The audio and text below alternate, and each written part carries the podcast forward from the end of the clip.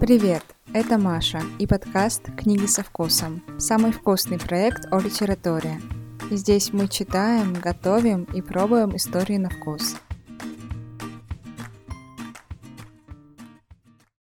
Всем привет! Первая рабочая неделя Нового года прошла, и чтобы завтра плавно вкатиться в следующий продуктивный понедельник, предлагаю сегодня максимально расслабиться и отдохнуть. Разумеется, с помощью книг и вкусняшек. Сегодня расскажу о романе «Тайная история Донны Тарт», до которого наконец-то добралась. Готовить будем сырное суфле. Для этого выпуска я снова пригласила кондитера Елену Калмыкову. Елена расскажет, в чем особенности суфле и что делать, чтобы оно всегда получалось идеальным. Приятного прослушивания. Поехали!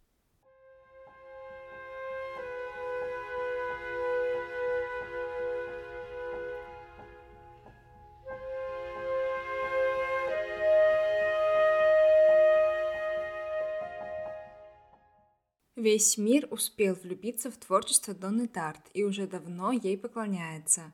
Но я открыла для себя эту писательницу, как обычно, с опозданием.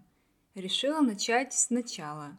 «Тайная история» — ее дебютный роман, который вышел еще в сентябре 1992 года.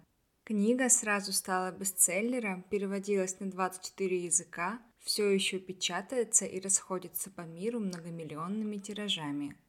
Все начинается так. Главный герой, Ричард Пейпин, всеми силами старается избежать участи, продолжить дело отца и работать на заправке.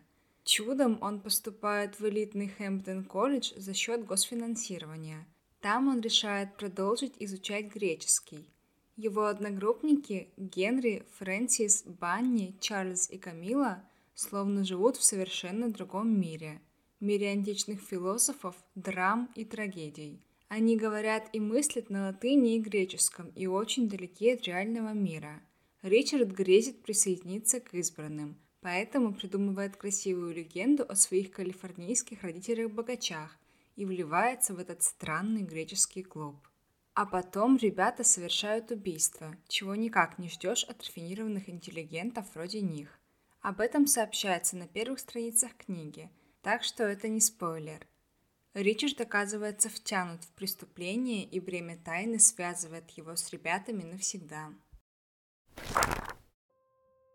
После его смерти я часто думал, что акт убийства, по крайней мере, связал нас навеки вечные. Мы не просто друзья, а друзья до гробовой доски. Тогда эта мысль была единственным утешением, но теперь от нее хотелось выйти. Навсегда. Навсегда я повязан с ними одной веревочкой и иного уже не дано.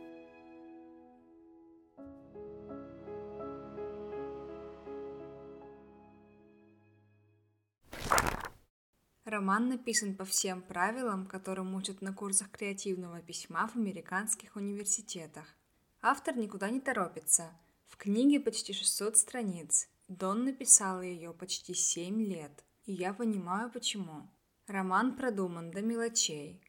Тарт блестяще умеет создавать атмосферу через детали. Она очень правдоподобно описывает студенческую жизнь с реками алкоголя, наркотиками и безудержными вечеринками.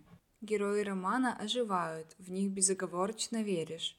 Утонченный эстет Фрэнсис, очаровательные близнецы Чарльз и Камила, магнетичный интеллектуал Генри и несносный уволень Банни – Вначале их образы кажутся карикатурными, даже шаблонными, но вместе с сюжетом развиваются и характеры.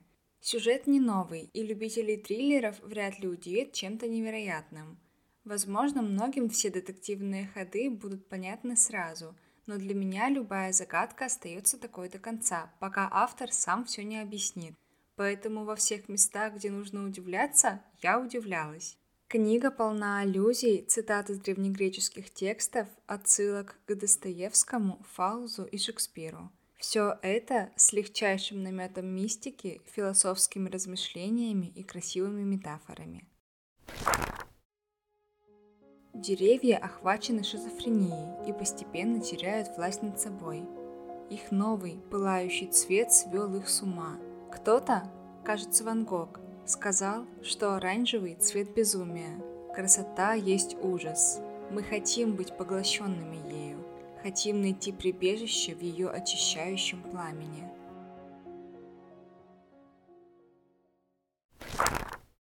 Для меня «Тайная история» стала одним из тех романов, после которых наступает мучительное книжное похмелье. Я несколько дней ходила и думала, прокручивала в голове сцены, анализировала поведение героев. Никак не могла взяться за новую книгу, и от этого забуксовала работа. Последний раз у меня было такое, наверное, только после Гарри Поттера. «Тайная история» — книга уютная, как теплый плед, в который хочется закутаться и не вылезать. Тут все знакомо и все узнаваемо. Персонажи, обстановка, развитие сюжета. Этому очарованию невозможно не поддаться. Знаешь, Джулиан такой человек. В общем, люди вроде него всегда первым делом вытаскивают из вазочки свои любимые конфеты, а все остальное это пусть едят другие. На первый взгляд, полная несуразица, но я не могу придумать для личности Джулиана лучшей метафоры.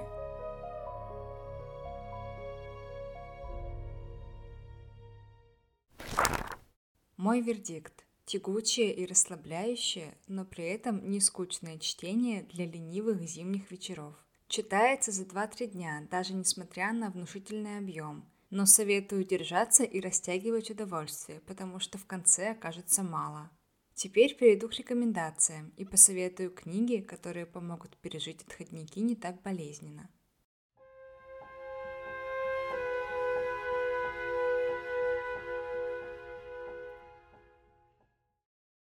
Сегодня в рекомендациях предложу несколько книг, которые вы тоже наверняка читали.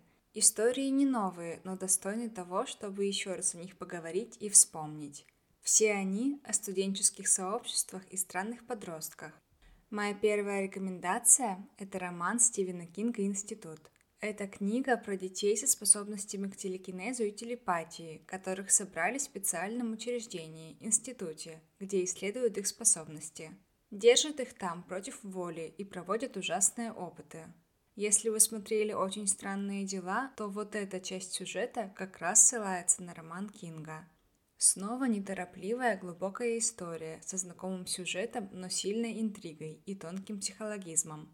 По сравнению с другими произведениями Кинга, у этого романа непривычно долгий старт на сотню страниц. Но он погружает в атмосферу, а затем оторваться от книги уже невозможно – Здесь и теории заговора, и тайные организации, перестрелки, погони. Отличный триллер, в котором есть и динамика, и атмосфера, и психологизм. Поклонникам очень странных дел и тьмы однозначно советую познакомиться.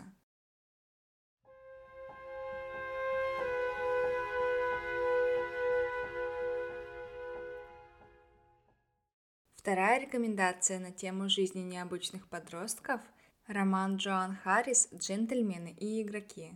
Речь тут снова пойдет о границах, личных, реальных и абстрактных, а еще о тайнах, мести и проблеме выбора. Действие происходит в маленьком английском городке.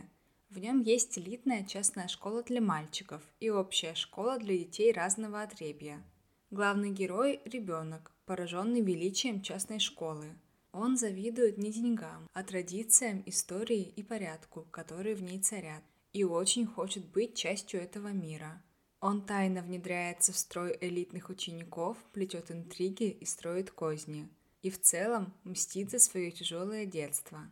Этот роман Харрис отличается от ее книг из цикла о еде, от которых я без ума. Но в нем есть характерная авторская камерность. Все действие вертится вокруг школы, Плавный, но четкий ритм, динамика, драмы, интриги и элементы триллера.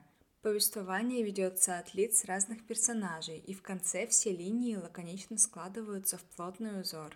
Мне очень понравилось. Так что если вы любите Джоан Харрис так же нежно, как я, но по какой-то причине еще не прочитали этот роман, то настоятельно советую исправить это недоразумение.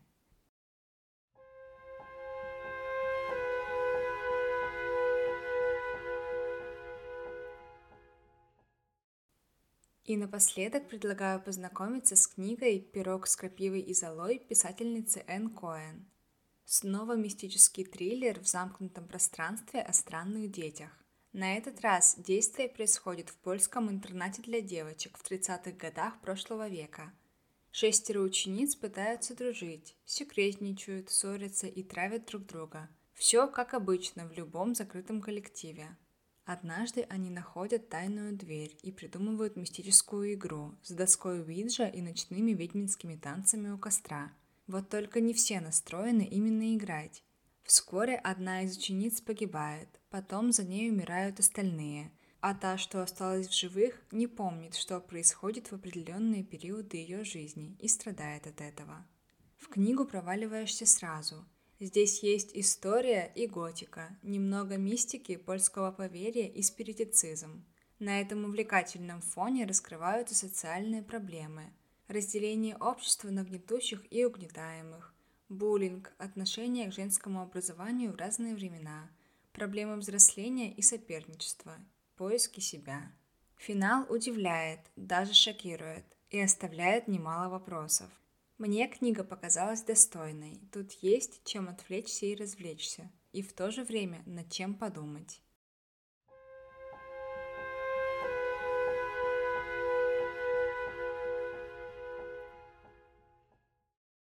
Теперь снова возвращаюсь к тайной истории и рассказываю, что тут по идее. В этом плане книга оказалась насыщенной – Еда служит художественной деталью и наравне с другими элементами обстановки передает атмосферу романа. Здесь есть привычный фастфуд, без которого невозможно представить рацион любого студента, особенно американского. Жареная картошка, гамбургеры, сэндвичи, пончики, чизкейки, кексы и прочее. Более интересная в гастрономическом плане часть – это богатые обеды в ресторанах и уютные ужины в особняке у Фрэнсиса – Тут и грибной суп, и бараньи отбивные, и канапе, а еще омары, паштеты, фруктовые мусы и другие модные в то время блюда. Но особенно много в книге даже не еды, а алкоголя. Он, как говорится, льется рекой. Разные коктейли, от мартини, кровавой мэри, виски с колой и джин-тоника до странного гибрида пиноколады, космополитен и зеленого дьявола. А еще вино, имбирное пиво, бренди и прочее – по книге можно составить коктейльную карту. Главное – не опьянеть во время чтения. «Что в нем такое?» – спросил я у Бани, разглядывая его коктейль. Из ярко-кораллового, размером с маленький аквариум бокала, во все стороны торчали цветные соломинки, бумажные зонтики и кусочки фруктов. Банни вытащил один зонтик и лизнул кончик. Море всего, Ром, клюквенный сок, кокосовое молоко, трипл сек, персиковое бренди, мятный ликер. Не знаю, что еще. Попробуй, вкусная штука.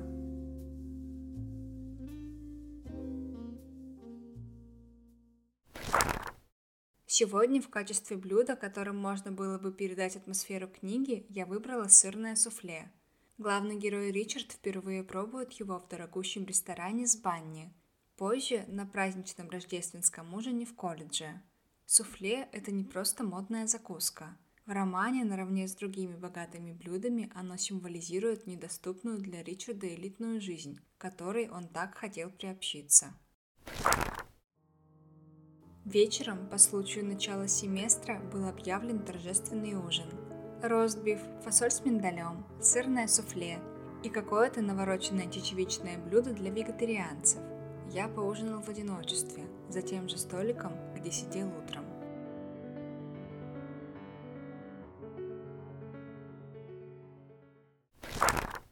Перед тем, как готовить суфле, расскажу его историю.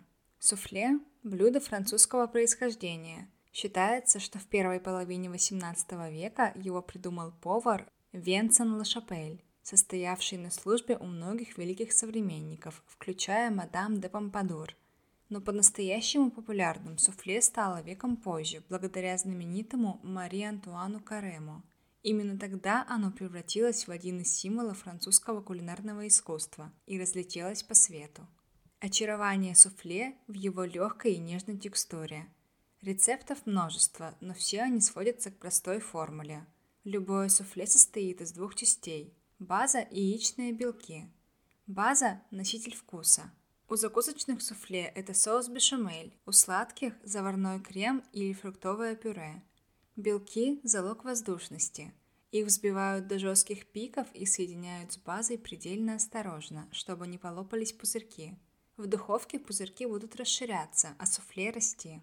Воздушная текстура суфле – то, что делает его таким желанным блюдом на столе. Но она же и пугает неопытных поваров. Два главных страха, связанных с этим блюдом. Первый – суфле не поднимется. Второй – суфле опадет раньше, чем его успеют подать на стол.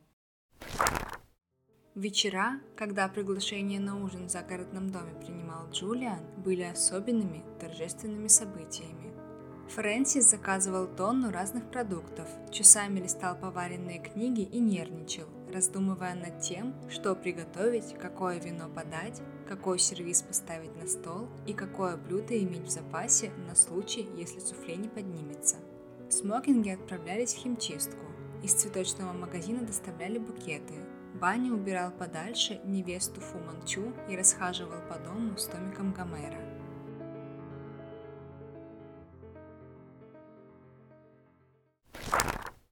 Готовить суфле намного проще, чем кажется.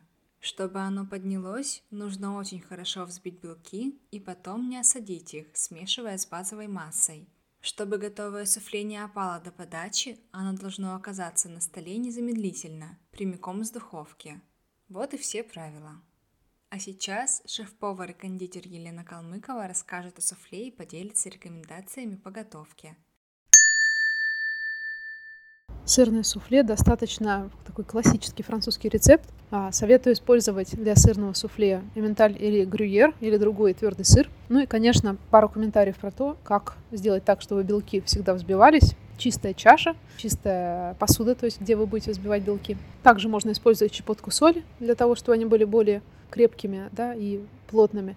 Ну и, конечно, можно добавить немножко лимонного сока, но уже когда белки стали более мягкими, чтобы они тоже держали лучше свою форму.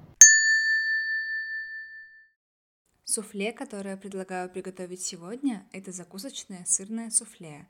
Для приготовления можно взять любой твердый сыр. Обычно используют пармезан или чеддер, но с выбором можно экспериментировать. Делюсь классическим рецептом сырного суфле с пармезаном. Сырное суфле. Ингредиенты. 30 граммов сливочного масла, плюс еще немного для смазывания формы. 30 граммов муки. 280 мл молока. 50 граммов твердого сыра. 2 желтка. 2 белка. Соль и каенский перец по вкусу. Приготовление. Разогреть духовку до 200 градусов. Приготовить форму или порционные формочки – смазать их мягким сливочным маслом и убрать в холодильник, чтобы оно застыло. Затем кисточкой нанести второй слой масла вертикальными движениями по стенкам, чтобы суфле поднималось равномернее. Посыпать мелко натертым сыром так, чтобы он равномерно покрыл дно и стенки. Растопить масло в сотейнике. Всыпать муку и, не снимая с огня, размешать венчиком, чтобы получилась гладкая однородная паста. Добавить немного молока, размешать до однородности. Влить остальное молоко, размешать, периодически помешивая довести до кипения. Когда появятся первые пузырьки, начать энергично мешать венчиком. Дать покипеть одну минуту. Смесь снять с огня и всыпать твердый сыр. Размешать до полного растворения сыра. Если он будет плохо плавиться, вернуть на огонь и дополнительно прогреть смесь. Добавить соль и каенский перец по вкусу. Слегка охладить. Когда температура смеси немного снизится, добавить желтки и сразу размешать до однородности. Отставить в сторону, чтобы смесь еще немного остыла. Взбить белки в плотную белую массу до жестких пиков. Добавить в сырную смесь небольшое количество взбитых белков, примерно треть. Перемешать венчиком до однородности – Полученную смесь влить в оставшиеся белки. Аккуратно перемешать движениями снизу вверх, одновременно выворачивая миску в противоположном направлении. Смысл в том, чтобы добиться однородности, не осадив белковую пену. Заполнить приготовленную форму или порционные формочки примерно на 3 четверти высоты или больше. Посыпать сверху оставшимся сыром. Поставить в предварительно разогретую духовку Готовить еще 5 минут при 200 градусах а затем снизить температуру до 180 и выпекать еще 20 минут. Важно! Дверцу духовки все это время не открывать, иначе суфле падет. Готовое суфле подавать на стол немедленно. Старайтесь при этом особо не трясти формы. Говорят, что у повара есть 90 секунд, пока суфле не сдуется. Потом оно начинает резко оседать. Если ваше первое суфле все-таки опадет, не расстраивайтесь. Опавшее оно все такое же вкусное и уже не настолько обжигающе горячее, так что есть его даже приятнее. Суфле можно подать как самостоятельную горячую закуску или как гарнир к мясу. А еще оно отлично подходит на завтрак в сочетании с тостами и овощным салатом. Не бойтесь, если готовите суфле в первый раз. Твердая рука и уверенность в себе. И все получится. На сегодня на этом все. Спасибо, что дослушали эпизод до конца. Все ссылки, рецепты и рекомендации оставлю в описании эпизода и продублирую в телеграм-канале. Подписывайтесь, чтобы ничего не потерять и быть в курсе новостей о следующих выпусках. Не забудьте поставить оценки и написать небольшой отзыв. Так мы сделаем наши литературные встречи еще интереснее. В следующий раз услышимся 29 января. Следите за новостями и анонсами в Телеграме. До встречи. Пока.